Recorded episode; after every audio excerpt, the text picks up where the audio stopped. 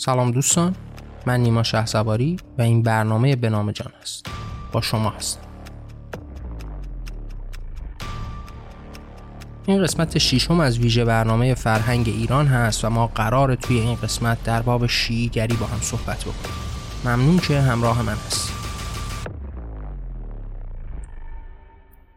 خب دوستان توی این ویژه برنامه مشخص ما سعی کردیم در باب های مختلفی که این فرهنگ ایرانی رو ساخته صحبت بکنیم. قاعدتا یکی از اون های قدرتمند هم همین شیعیگری هست.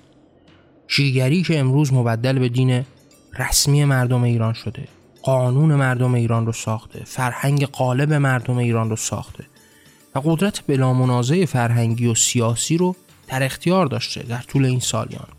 یعنی بعد از قدرتگیری صفویان ما مواجه هستیم با این قدرت مطلقی که در اختیار این نظام فکری شیعیگری هست. خب قاعدتا این نظام شیعیگری فرهنگ قالبی رو هم پدید آورده. فرهنگ قالبی که قاعدتا تحت تاثیر از فرهنگ های بیشمار پیشین خودش بوده. یعنی اگر ما فرهنگ مبدع رو بذاریم فرهنگ اسلامی خب قاعدتا بیشتر منبانی خودش رو از همون فرهنگ اسلامی گرفته. با یه سری تغییرات جزئی که در نگاه های خودشون دارن نسبت به جهان. نسبت به اون خلفا و مسائلی که خب همه باش آشنا هستیم.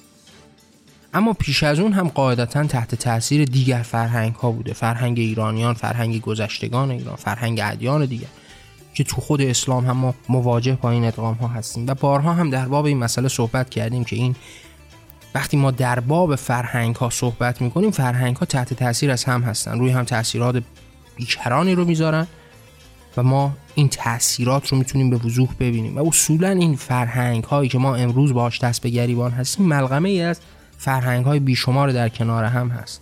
ادغام این فرهنگ ها در هم هست که ما ما رو با یک فرهنگ واحدی آشنا می‌کنه. و حالا در باب شیعری هم داستان به همین شکل است. اما فارغ از تمام این صحبت ها قرار هست که توی این ویژه برنامه ما بیشتر نزدیک به این فرهنگ بشیم و بیشتر و بیشتر دربارش صحبت بکنیم. خب قاعدتا فرهنگ شیعی امروز تمام قدرت رو در ایران به دست گرفته و ما بیشتر فرهنگ جمعیمون رو هم از همین فرهنگ شیعی داریم می‌گیریم. اما این علمان هایی که تا اینجا در این ویژه برنامه گفته شده و یا در قسمت های آتی دربارش صحبت میشه می‌تونه در این فرهنگ شیعی هم قدرتمند وجود داشته باشه. و ما سعی می‌کنیم بود که دوباره تکرار مکررات نکنیم و سعی کنیم از یک سری از های مهمی که در این داستان وجود داره استفاده بکنیم و صحبت بکنیم. و حالا سعی بکنیم در این ویژه برنامه فرهنگ ایرانی در هر قسمت در باب یک موضوع مشخصی صحبت بشه تا در نهایت یه برایند کلی و یک نگاه کلی نسبت به این فرهنگ که فرهنگ عامه مردم ایران رو ساخته برسیم. در نقطه ابتدایی ما باید با این ادغام فرهنگی گذشتگان با اسلام بیشتر صحبت بکنیم. بیشتر نزدیک این مفهوم بشیم که ما وقتی در باب فرهنگ اسلامی صحبت می‌کنیم که حالا شیعیگری هم یک بخشی از این فرهنگ هست قاعدتا ما مواجه میشیم با این ادغام تفکرها و نگاه ها در هم که این یک نگاه مشخص فرهنگی رو پدید میاره. یعنی شما وقتی مواجه میشید با فرهنگ اسلامی خب می‌بینید که تا چه اندازه تحت تاثیر فرهنگ های دیگران بود. یعنی شما وقتی نزدیکی و قرابت فرهنگ یهودی و اسلامی رو ببینید می‌تونید این رو لمس بکنید که تا چه اندازه حتی رفتارهای اینها هم به هم شباهت داره. افکار اینها به هم شباهت داره. تا چه اندازه مسلمانان تحت تاثیر این نگاه یهودی بودن تا چه اندازه حتی حرام و حلال هاشون به هم نزدیک بوده. حتی رفتارهای مذهبیشون نزدیک به هم هست. و اصولا تا چند تازه تحت تاثیر از هم بود. حالا این رو در دیگر نگاه ها هم می‌تونید ببینید. حالا شما حتی این قرابت و نزدیکی که بین اسلام و مثلا زرتشتیت هم وجود داره رو هم می‌تونید ببینید. این شما در مجموع می‌تونید این نزدیکی ها رو ببینید که چگونه اینها روی هم تاثیر گذاشتن. و حالا هر کدوم از این فرهنگ هایی که ما به عنوان یک فرهنگ قالب و بزرگ می‌شناسیم به عنوان مثال فرهنگ اسلامی و یا فرهنگ یهودیت یا فرهنگ مثلا زرتشتی یا فرهنگ ایرانی تا چه اندازه روی هم تاثیر گذاشتن. یعنی وقتی ما در باب خود فرهنگ ایرانی صحبت می‌کنیم تا چه اندازه این فرهنگ برگرفته از نگاه های اسلامی تا چه اندازه تحت تاثیر این بوده؟ و خود نگاه اسلامی و فرهنگ اسلامی تا چه اندازه تحت تاثیر این فرهنگ ایرانی بوده؟ در مجموع ما مواجه هستیم با یک ادغامی در این فرهنگ.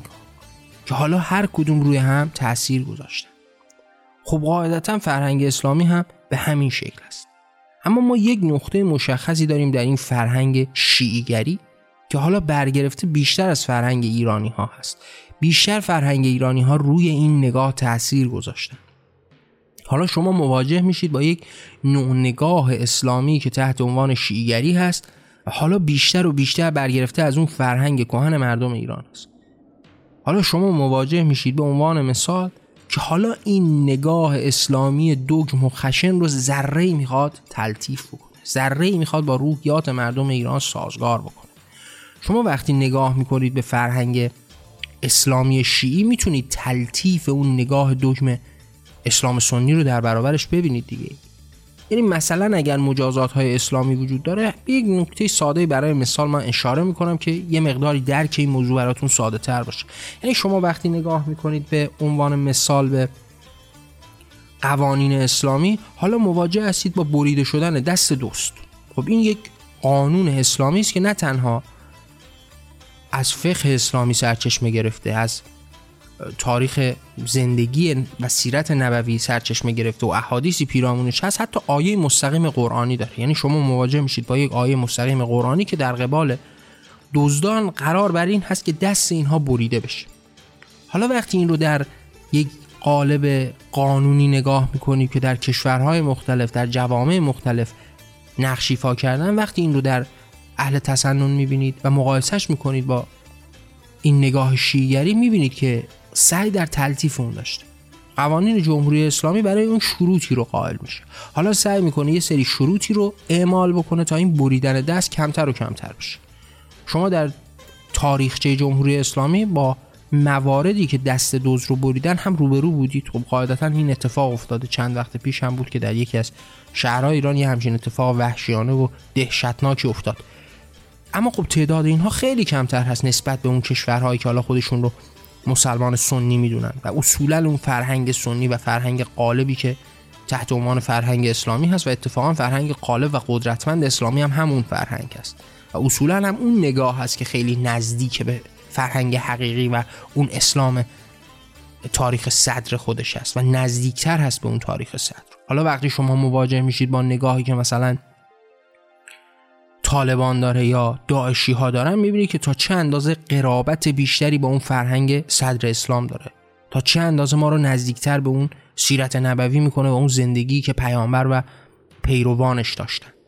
اما حالا وقتی این برمیگرده و وارد فرهنگ ایرانی میشه فرهنگ ایرانی که براش این رفتارها دهشتناک است حالا سعی در تلطیف این داره. حالا سعی می‌کنه این نگاه رو یک ذره آرومتر و ملایمتر بکنه. حالا شروطی برای این بریدن دست می‌ذاره که از میزان این بریدن دست ها کمتر بکنه. حالا مثلا میگه باید از یک محفظه این شیعی یا هر چیزی که هست دزدی بشه.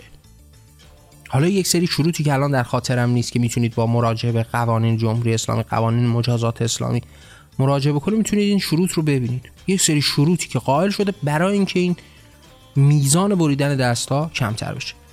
این مثال رو ما دربارهش صحبت کردیم که نزدیک بشیم به این معنا که وقتی ما داریم در باب این فرهنگ شیعی صحبت می‌کنیم فرهنگ شیعی که بیشتر تحت تاثیر فرهنگ ایرانیان بوده و به نوعی اسلام رو سعی در ایرانیزه کردنش داشتن.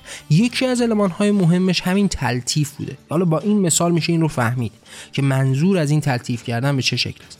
حالا مثال های بیشمار دیگری میشه زد در باب این تلطیف کردن. حالا وقتی شما مواجه میشید مثلا به عنوان مثال شما مواجه میشید با امام هشتم شیعیان رضا. حالا داستانی پیرامون او وجود داره که بله او زامن آهو هست.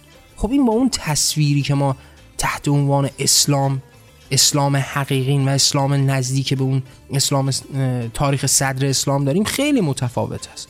یعنی شما اونجا مواجه نمیشید با محمدی که زامن آهو شده باشه محمدی که به حقوق حیوانات احترام بذاره.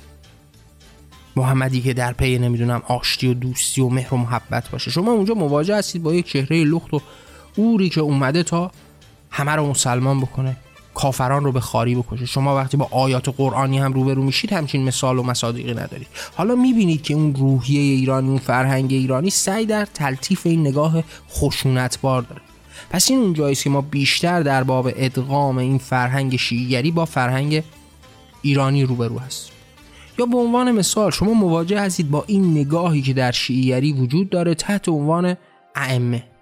حالا شما دوازده امام رو دارید که از جد که جد اینها همه برمیگرده به پیامبر فرزندان پیامبر به حساب میان به واسطه ازدواجی که توسط علی و فاطمه اتفاق افتاده. حالا فرزندان فاطمه که فرزندان محمد به حساب میان قرار هست که قدرت رو به دست بگیرن. قرار هست که پادشاه و شاه اینها باشه. یک نگاهی نزدیکی مستقیم با اون نگاه ایرانی ها نسبت به شاهنشاهی داشته. حالا شما این قرابت رو بیشتر می‌بینید. حالا دنبال این هستند که پادشاهانی که از یک خون و از یک دودمان هستند این قدرت رو به دست بگیرن. تک تک اینها فرزند اونها هستن که به قدرت می‌رسن. یعنی باز شما این نزدیکی و قرابت رو بیشتر می‌بینید. با اون چیزی که تحت عنوان اسلام از همون ابتدا اتفاق افتاد. یعنی اون جوری که قرار بود ابوبکر قدرت رو به دست گرفت عمر به دست گرفت و در نهایت عمری که با اون شورای شش نفره اومد این قدرت رو در اختیار یک شخصی گذاشت. در اختیار عثمان گذاشت. حالا توسط اون پنج نفر دیگه انتخاب شد. در مجموع وقتی نزدیک میشید به این مفهوم می‌بینید که تا چه اندازه پرگرفته از اون فرهنگ ایرانی هست.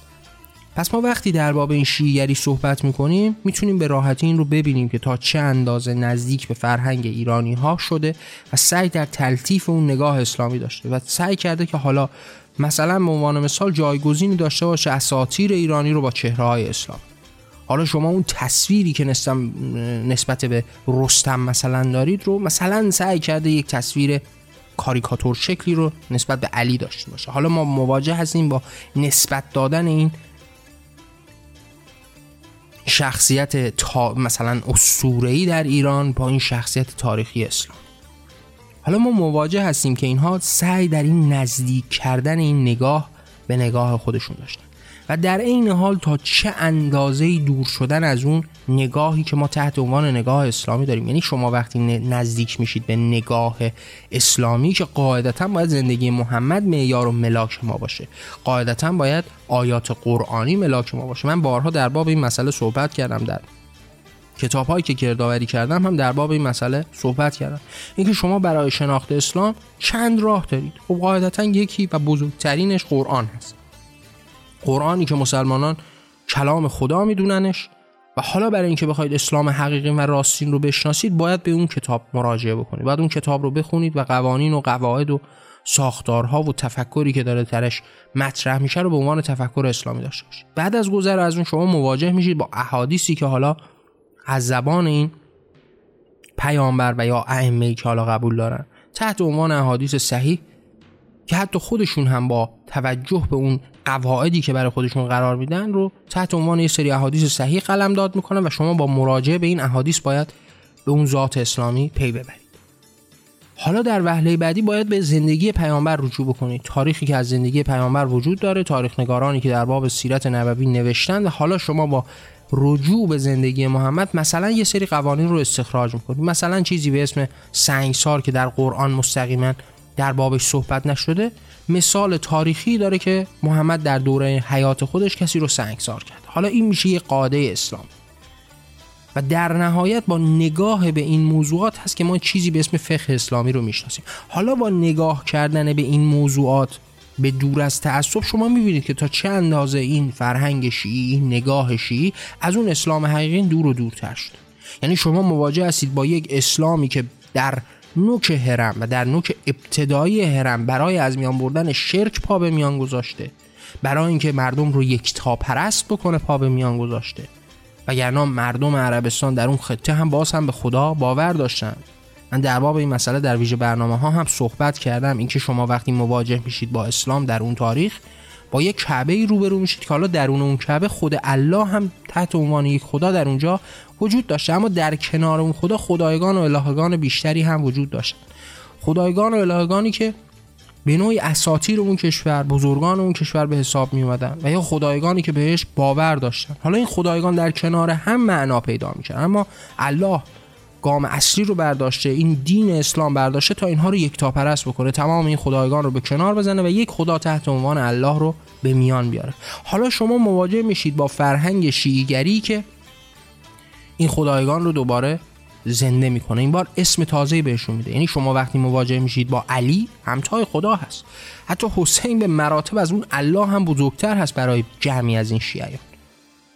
حالا آیات و صحبت هایی که پیرامونش می‌کنن حتی احادیثی که پیرامونش ساختن هم شما مواجه میشید با این نگاهی که تا چه اندازه جایگاه و پایگاه بود و با نگاه کردن به این موضوع دور از تعصب می‌تونید به سادگی بفهمید که تا چه اندازه این نگاه شیگری دور از اون مبانی اصلی اسلامی هم شده.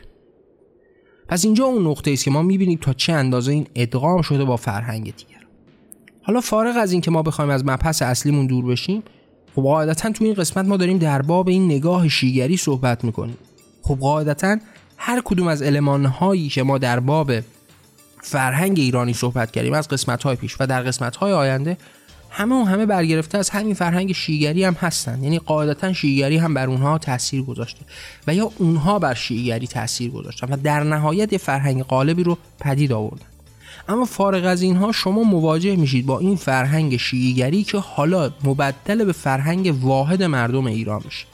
یعنی شما وقتی نگاه می‌کنید به تاریخ و در نهایت می‌رسید به سلسله صفویان حالا مواجه میشید با سلسله ای که این قدرت رو به دست می‌گیره حالا با قدرت نظامی سعی داره که تمامی این مردم رو تحت سیطره این فرهنگ غالب در بیاره. حالا مردم قرار هست که دوباره به زور شمشیر یک فرهنگ تازه رو قبول بکنن همون اتفاقی که در پیشترها توسط مسلمانان افتاد همون حمله اسلام به ایران که دربارش هم صحبت کردیم در ویژه برنامه های مختلف حالا اون اتفاق دوباره تحت عنوان قدرتگیری صفویان و باز اون نگاه شیعری اتفاق میفته و باز ما دوباره مواجه میشیم با یک قلبه فرهنگی. حالا این بار این فرهنگ نزدیک هست. قرابت و نزدیکی با اسلام داره و اصولا از همین اسلام هم پدید اومده. خب تاثیرگیری هایی رو از دیگر باورها هم داشته از دیگر نگاه ها هم داشته. اما در نهایت دوباره قرار هست یک تغییر فرهنگی اتفاق بیفته. تغییر فرهنگی هایی که علمان های مشخص و مشترکی هم دارن گاهن هم با هم متفاوت میشه. اما دوباره ما مواجه میشیم با اون قدرتی که تاثیرگذار هست در این ساختن فرهنگ دوباره در این تغییر فرهنگی دوباره. ما در قسمت پیشین که پیرامون صوفیگری بود صحبت می‌کردیم گفتیم که خب این نگاه صوفیگری هم به شدت قدرتمند است. فرهنگ صوفیگری هم در زیست اجتماعی ما به شدت تاثیرگذار بوده. خیلی از علمان هایی که در صوفیگری دربارش صحبت کردیم در همین نگاه شیگری هم وجود داشته. حالا کم رنگتر و یا پررنگتر. اما صحبت کردیم و گفتیم که خب صوفیگری ها و اون نگاه صوفیانه هیچ وقت نتونست قدرت رو به دست بگیره حکومت رو تغییر بده و بعد بخواد به زور شمشیر مردم رو باورمند بکنه. از طرقهای دیگه استفاده کرد برای این اقماع فرهنگی. اما وقتی با شیعیگری روبرو میشیم حالا مواجه هستیم با این قدرتگیری که با صفویان همه چیز رو در اختیار خودش می‌گیره. حالا می‌تونه با قلع و غم کردن مردم با کشتاری که در دوران صفویان اتفاق افتاده حالا مردم رو شیعی بکنه. با یک مطالعه کوتاه در تاریخ هم میشه به این فجایع رسید. اینکه همتای اون اتفاقاتی که در صدر اسلام و در اون حمله اسلام در ایران اتفاق افتاد ما مواجه میشیم با یک تصویر دوباره ای از این وحشیگری و وحشی خویی که حالا با این قدرتگیری سعی می‌کنه این فرهنگ رو دوباره بیافرینه. ما با یک فرهنگ تازه هم در این دوران صفویان روبرو هستیم. حالا سعی می‌کنن برای خیلی از نقاط تفکر خودشون دلایل بیشتری رو پدید بیارن فکت های تازه رو به وجود بیارن حتی دست به نگاشتن کتب تاریخی بزنن حتی دست به نگاشتن کتب حدیثی بزنن.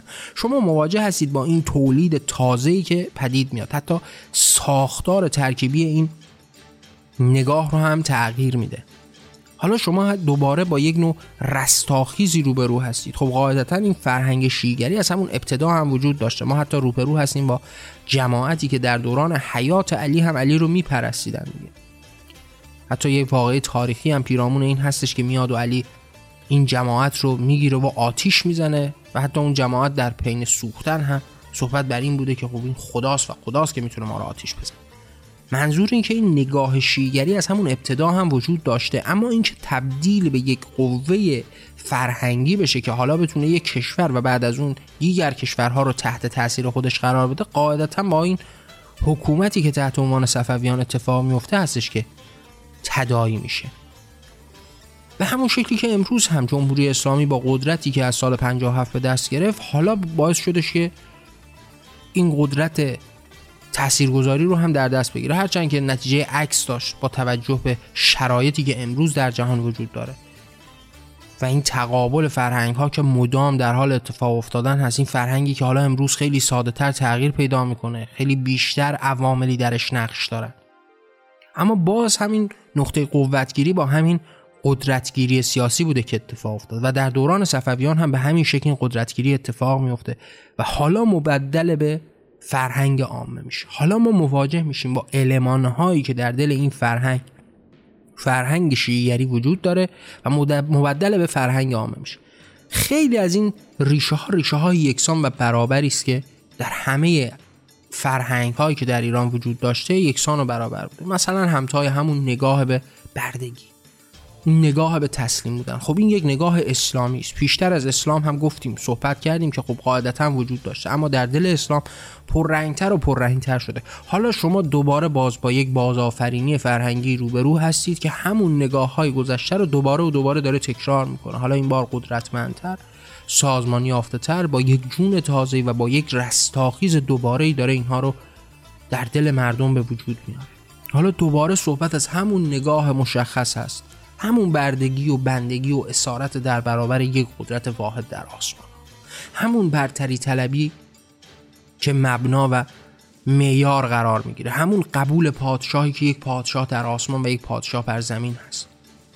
حالا این سلسله رو پدید آورده برای قدرتمندتر شدن شیعیان. حالا ما مواجه هستیم با تمامی اون مبانی فرهنگی که دوباره باز تولید میشه. حالا همون نگاه وحشیانه که پیرامون مثلا زنان وجود داره. همون نابرابری هایی که در این فرهنگ نهادینه شده. شما مواجه میشید با این نگاه وحشیانه که وجود داره. حالا دوباره قرار هست که همون فرهنگ اغنا شده دوباره به این مردم اقنا بشه. دوباره حق زیستن از زنان سلب بشه. حق حیات حق زندگی حق ازدواج. حق دارایی حق شهادت همه حقوق از این زنان سلب بشه. دوباره این فرهنگ غالب فرهنگی باشه برای نیست و نابود کردن یک بخش نیمی از اجتماع. دوباره همه اون فرهنگ ها این زیر پا گذاشتن حقوق دیگر جانداران بی بها کردن این حقوق قربانی کردن شکار کردن گوشتخواری وحشیگری همه و همه قرار هست دوباره و دوباره القا بشه دوباره به پیش بره. در مجموع وقتی ما مواجه میشیم با فرهنگ شیعیگری خب ما مواجه میشیم با یک فرهنگ تکراری که دائم در حال تکرار هست. یعنی شما همتای اون رو در همون ابتدا و صدر اسلام هم دیدید. همون نگاه وحشیانه هست. همون نگاهی که نسبت به کفار شده دوباره داره اتفاق همون نگاهی که ما نسبت به آزادی داریم و این آزادی که در انحصار قدرتمندان هست دوباره تکرار حالا در اون دوران سنی مذهبانی بودند که قدرت رو در اختیار داشتن و یا افرادی که نزدیک به این خاندان پادشاهی بودند قدرت رو در اختیار داشتن. حالا با این تغییر قدرت در اختیار این قبیله تازه ظهور هستش که تحت عنوان شیعیان به حساب بیان حالا شیعیان نظر کرده ای هستن که تمام آزادی ها رو به قیمت اسارت دیگران به دست می‌گیرن. حالا ما باز با مواجه میشیم با این از میان بردن برابری ها از فرهنگ قالبی که ما تحت عنوان شیعیگری می‌شناسیم همون علمان های فرهنگی که در گذشته داشته رو داره تکرار می‌کنه. دوباره قدرتمند به پیش میره. ما مواجه میشیم با همین باستولیت های دوباره. پیرامون تمامی این مبانی که می‌شناسیم. تمامی مبانی زنندهی که در طول این تاریخ بر گرده این مردم سنگینی کرده. یعنی شما تغییر چندانی رو که قاعدتا نمی‌بینید. دوباره دارید همون باستولید رو می‌بینید. همون اتفاقاتی که در تحت عنوان فرهنگ اسلامی در اون نقطه ابتدایی اتفاق افتاد رو دوباره دارن باستولید می‌کنن. پس ما باید بگردیم دنبال تفاوت ها پس قاعدتا وقتی در باب این فرهنگ شیعی صحبت می‌کنیم نقاط اشتراکی که در بین خودش و اسلام داره که اتفاقا قالب اون هست اکثریت قالب اتفاقات و علمان ها و تفکرات یکسان هست دیگه. ما در باب همه چیز می‌بینیم که اینها یک اتفاق نظری دارن. در باب از میان بردن حقوق جانداران. زیر پا گذاشتن حقوق زنان. در باب قوانین وحشیانه در باب جنگ و جهاد و خونریزی در باب مقابله با کفار در باب هر نوع نگاهی از میان بردن برابری آزادی پایمال کردن حقوق دیگران. در تمامی نگاه ها همتا و یکسان هستند این اون اکثریت قالب علمان های فرهنگی که در اسلام وجود داره در شیعیگری هم وجود داره. و حالا ما باید در باب این تمایزاتی که وجود داره یک مقداری فکر یکی از این تمایزات این خود کوچکبینی بیشتر هست. یعنی شما مواجه میشه بشید که حالا بیشتر و بیشتر خود رو خار و حقیر می‌کنن. حالا بیشتر طبقاتی رو تولید می‌کنن. طبقاتی که اونجا تحت عنوان خدا تشکیل میشه برای یک ارباب. حالا ارباب های بیشماری هم دارید که مواجه میشید با این نگاهی که شکل گرفته. حالا فرای اون خدای در آسمان ها شما فرای اون پیامبری که پیام آور این نگاه بوده که حالا شما وقتی به سنیا رجوع می‌کنید می‌بینید که پیامبر رو هم همتای انسانهای دیگر می‌دونن. دیگه همون آیه معروف قرآنی که پیامبر میگه من هم عبد و بنده خدا هستم. عبد و رسول خدا هستم. شما مواجه میشید با این نگاه. حالا یه مقداری هم قاعدتا مقامی رو برای محمد قائل میشن.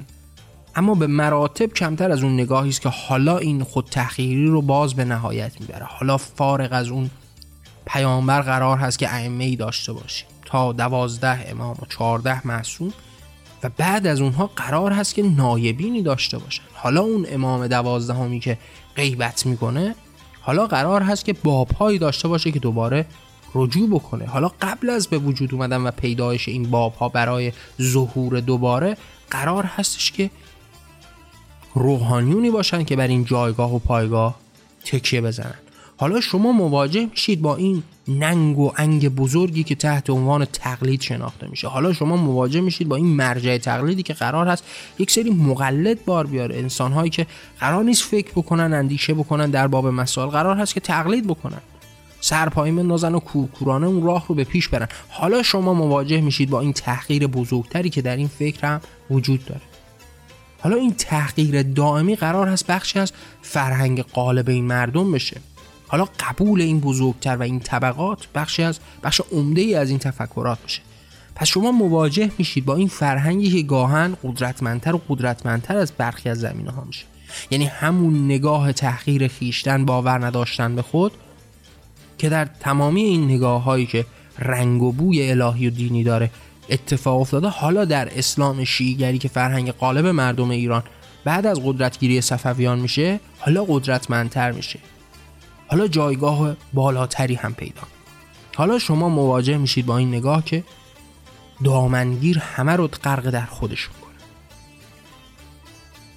حالا ما مواجه میشیم با این در خود ماندن و انفعال تحت عنوان اون نگاه به مهدی موعود.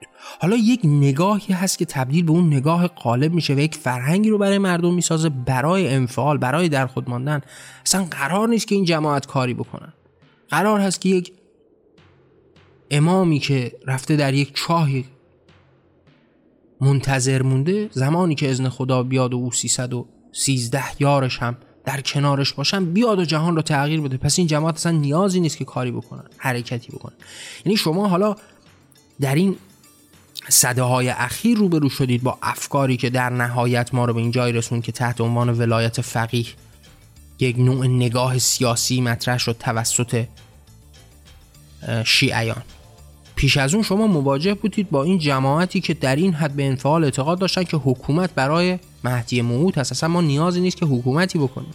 حکومت در اختیار ستمگران باید بمونه تا در نهایت این ناجی ما بیاد و این نظر و این نگاه رو تغییر بده این جهان رو عوض بکنه. یعنی این یک فرهنگ قالبی است که در بین شیعیان وجود داره. این انفعالی که بخش مهمی از نگاه فرهنگی اونها شده و در نهایت این نوعی از نگاه فرهنگی مردم ایران هم شده.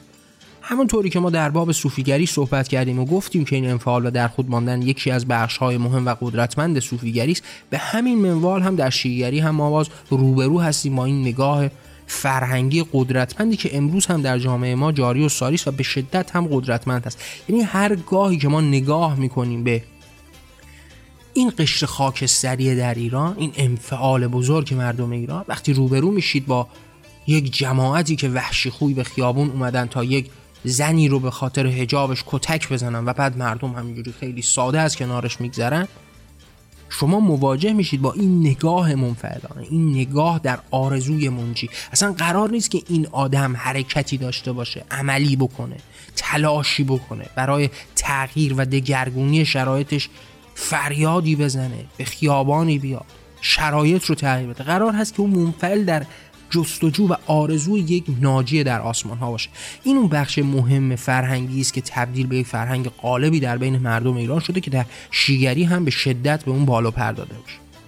فرای اون ما در باب این تفاوت ها وقتی می‌خوایم صحبت بکنیم غم و اندوه سرشاری است که در دل این نگاه وجود داره. شما مواجه میشید با یک دین و مذهب اندوهگین و افسرده نژند و پژمرده. شما مواجه میشید با یک نگاهی که سراسر غرق در غم و غصه و بدبختی و اندوه است. به واسطه اینکه یک نفری در 1400 سال پیش مرده و از میان رفته حالا می‌بینید که دارن تو سر و کله خودشون می‌زنند و ساعتها عزاداری می‌کنن. سینه میدرند سر در گل فرو می‌برند. خب ما مواجه میشیم با این فرهنگ اندوهگینی که در بین مردم ایران جاری و ساری شده. این هم مبدل به یکی از اون ارکانهای اصلی فرهنگی مردم ایران شده.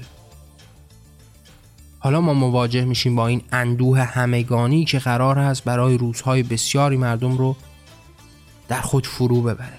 شما وقتی مواجه میشید با صحنه کشور ایران در اون دورانی که تحت عنوان محرم و سفر می‌شناسید این افسردگی و پژمردگی رو در دل تک تک این مردم می‌دید حالا این بخشی از اون فرهنگ قالب این مردم شده که در اون غرق شدن. حالا به جای شادمانی هایی که در جهان اتفاق میفته این مردمی هستن که اندوهگین بر سر و صورت خودشون میزن حالا این مردم تا چند اندازه قبول خرافات خواهند کرد؟ تا چند اندازه در جستجو این خرافات هست اصلا نگاهی که ما تحت عنوان شیعیگری داریم تا چه اندازه‌ای در راستای این خرافات داره گام برمیداره. یعنی شما وقتی مواجه میشید با این جماعتی که قرار هست راهبر اینها باشن تحت عنوان نمی‌دونم روحانیون و شیوخی که می‌شناسیم حالا این جماعت تا چه اندازه مردم رو سوق به این جنون می‌کنن تا چند از اونها رو غرق در این خرافات می‌کنن. نمونه هاش اینقدر زیاده که میشه سالها دربارش صحبت کرد نه تنها ساعت. یعنی شما اینقدر دارید هر روز از این نمونه های احمقانه می‌بینید که حد و حسری هم براش نمی‌تونید منظور بکنید. حالا شما مواجه میشی حالا تصور بکنید این در جهان امروزی است در جهان پیشرفته ای که ما امروز می‌شناسیم با وجود این تکنولوژی. با وجود اینکه مردم امروز با مردم روزگاران پیشتری که هیچ سوادی نداشتن سواد خوندن و نوشتن نداشتن متفاوت بودن. امروز مردمی هستن که خب بیشترشون اکثریت غالبشون مدرسه رفتن دانشگاه رفتن با جهان بیرون در ارتباط هستند حالا قبول این خوزعولات برای اینها یه مقداری سختتر هست. حالا شما تصور بکنید در دنیایی که هیچ ارتباطی وجود نداشته. اکثریت قالب مردم بی سواد بودن حتی سواد خوندن و نوشتن نداشتن. حالا فکر بکنید که چه جولانگاهی برای این جماعت بوده. چه استفاده ها و سوء استفاده هایی از این ملت بردن و چگونه این خرافات رو به پیش بردن. یکی از اون ارکان مهم فرهنگی هم مبدل شدن به همین قبول توهمات و در نهایت قبول این خرافات هست و ما مواجه میشیم با یک فرهنگ خرافات زده ای که تحت عنوان این نظام شیعری هم وجود داره. قاعدتا صحبت در باب این فرهنگ شیگری می‌تونه ساعتها ادامه پیدا بکنه. چرا که فرهنگ قالب مردم ایران رو در امروز ساخت. ولی ما در باب هر کدوم از این علمان ها در قسمت های مختلفی که صحبت می‌کنیم قاعدتا می‌تونیم ما به رو در شیگری هم براش پیدا بکنیم. اما در این قسمت مشخص بیشتر سعی کردیم که در باب این نگاه شیعگری به صورت موجز صحبت بکنیم و یک سری از این علمان هایی که متفاوت هست. و شاید در دیگر نگاه ها کمتر دیده بشه رو بهش اشاره بکن. در این نهایت برنامه هم دوست دارم باهاتون در میون بذارم که اگر دوست دارید این صدا شنیده بشه این راه تغییر شکل بگیره می‌تونید آثار من رو با دیگران به اشتراک بذارید. منظور از آثار هم خلاصه به این برنامه به جان نمیشه. من پیشتر از اینکه بخوام برنامه به جان رو ضبط و منتشر بکنم آرا افکار عقاید ایمان خودم رو تحت عناوین کتابهایی به رشته تحریر درآوردم. این کتابها در وبسایت جهان آرمانی به صورت رایگان در اختیار شما دوستان هست. می‌تونید با مراجعه به این وبسایت این آثار رو به صورت رایگان دریافت بکنید. اگر دوست داشتید این راه تغییر شکل بگیره می‌تونید این آثار رو با دیگران به اشتراک بذارید. ممنون که همراه من بودید. من نیما شهسواری و این برنامه به نام جان بود. در پناه آزادی.